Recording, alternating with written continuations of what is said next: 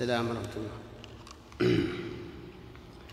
الحمد لله رب العالمين صلى الله وسلم على نبينا محمد خاتم النبيين وإمام المتقين وعلى آله وأصحابه ومن تبعهم بإحسان إلى يوم الدين. في هذا اللقاء سنتكلم على سورتين من كتاب الله عز وجل أولاهما سورة النصر. يقول الله تبارك وتعالى إذا جاء نصر الله والفتح ورأيت الناس يدخلون في دين الله أفواجا فسبح بحمد ربك واستغفره إنه كان توابا. الخطاب للنبي صلى الله عليه وسلم لا شك فيه. يقول الله عز وجل إذا جاء نصر الله والفتح. النصر هو تسليط الإنسان على عدوه بحيث يتمكن منه ويخذله ويكبته. وهو عن النصر أعظم سرور يحصل للعبد في أعماله لأن المنتصر يجد يجد نشوة عظيمة وفرحا وطربا لكنه إذا كان بحق فهو خير. وقد ثبت عن النبي صلى الله عليه وسلم أنه قال نصرت بالرعب مسيرة شهر. أي أن عدوه مرعوب منه إذا كان بينه وبينه مسافة قص... مسافة شهر. والرعب أشد شيء يفتك بالعدو لأن الذي حصل في قلبه الرعب لا يمكن أن يثبت أبدا بل سيطير طيران الريح. و و فقوله إذا جاء نصر الله أي نصر الله إياك على عدوك والفتح معطوف على النصر. والفتح به نصر لا شك. لكنه عطفه على النصر تنويها بشأنه وهو من باب عطف الخاص على العام. كقوله تعالى تنزل الملائكة والروح فيها أي في ليلة القدر. فالملائكة هم الملائكة والروح جبريل وخصه بالذكر لشرفه. وأل في قوله والفتح للعهد الذهني أي الفتح المعهود المذهول آه المعروف في أذهانكم. وهو فتح مكة وكان فتح مكة في السنة الثامنة من الهجرة في رمضان في رمضان. وسببه أن النبي صلى الله عليه وسلم لما صار لما صالح قريشا في غزوة الحديبية الصلح المشهور نقضوا العهد. فغزاهم النبي عليه الصلاة والسلام وخرج إليه مختفيا وقال اللهم عني عمي أخبار أخبارنا عنهم فلم يفجأهم إلا وهو محيط بهم عليه الصلاة والسلام. ودخل مكة في العشرين من شهر رمضان عام ثمان من الهجرة منصورا مظفرا مؤيدا حتى إنه في النهاية اجتمع إليه كفار قريش حول الكعبة فوقف على الباب يقول يا معشر قريش ما ترون أني فاعل بكم. وهو الذي كان قبل ثمان سنوات هارب كان هاربا منهم. وكان وكانوا الآن في قبضته وتحت تصرفه. قال ما ترون أني فاعل بكم؟ قالوا خيرا أخ كريم وابن أخ كريم. قال إني أقول لكم كما قال يوسف لإخوته لا تثريب عليكم اليوم يغفر الله لي ولكم يغفر الله لكم. ثم من عليهم عليه الصلاة والسلام بالعفو فعفى عنهم. هذا الفتح سماه الله تعالى فتحا مبينا فقال إنا فتحنا لك فتحا مبينا أي بينا عظيما واضحا. ولما حصل عرف العرب بل عرف الناس جميعا أن العاقبة لمحمد صلى الله عليه وسلم. وأن دور قريش وأتباعها قد انقضى. فصار الناس يدخلون في دين الله في دين الله أفواجا. أي جماعات؟ بعدما كانوا يدخلون فيه أفرادا ولا يدخل فيه الإنسان في بعض الأحيان إلا مختفيا صاروا يدخلون أفواجا في دين الله. وصارت الوفود ترد على النبي عليه الصلاة والسلام في المدينة من كل جانب.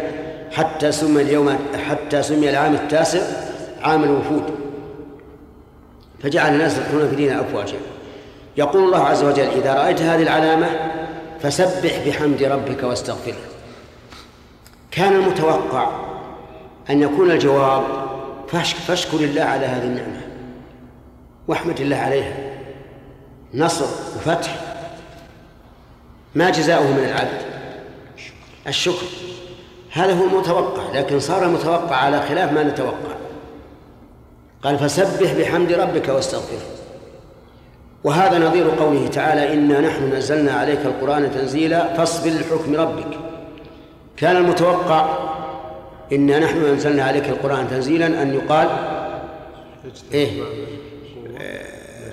نعم فاشكر ربك على هذا آه التنزيل. وقم بحقه وما أشبه ذلك. لكن قال فاصبر لحكم ربك. إيذانا بأنه سوف ينال أذى بواسطة إبلاغ هذا القرآن و ونشره بين الأمة.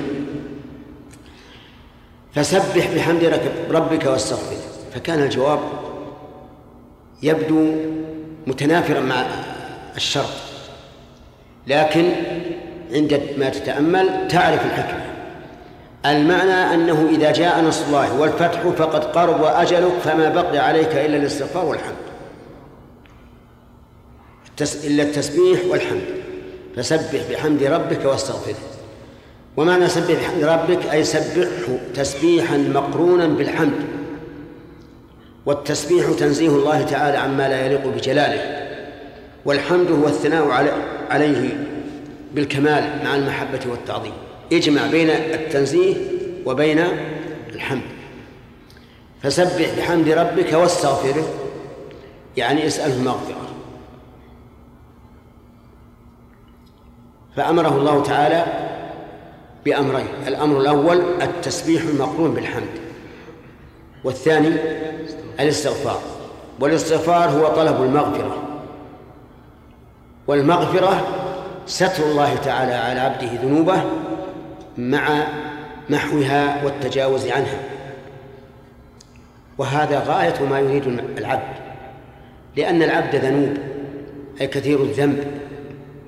يحتاج إلى مغفرة إن لم يتغمده الله برحمته هلك. ولهذا قال النبي عليه الصلاة والسلام لن يدخل أحد منكم الجنة بعمله. لن يدخل أحد منكم الجنة بعمله. قالوا ولا أنت يا رسول الله؟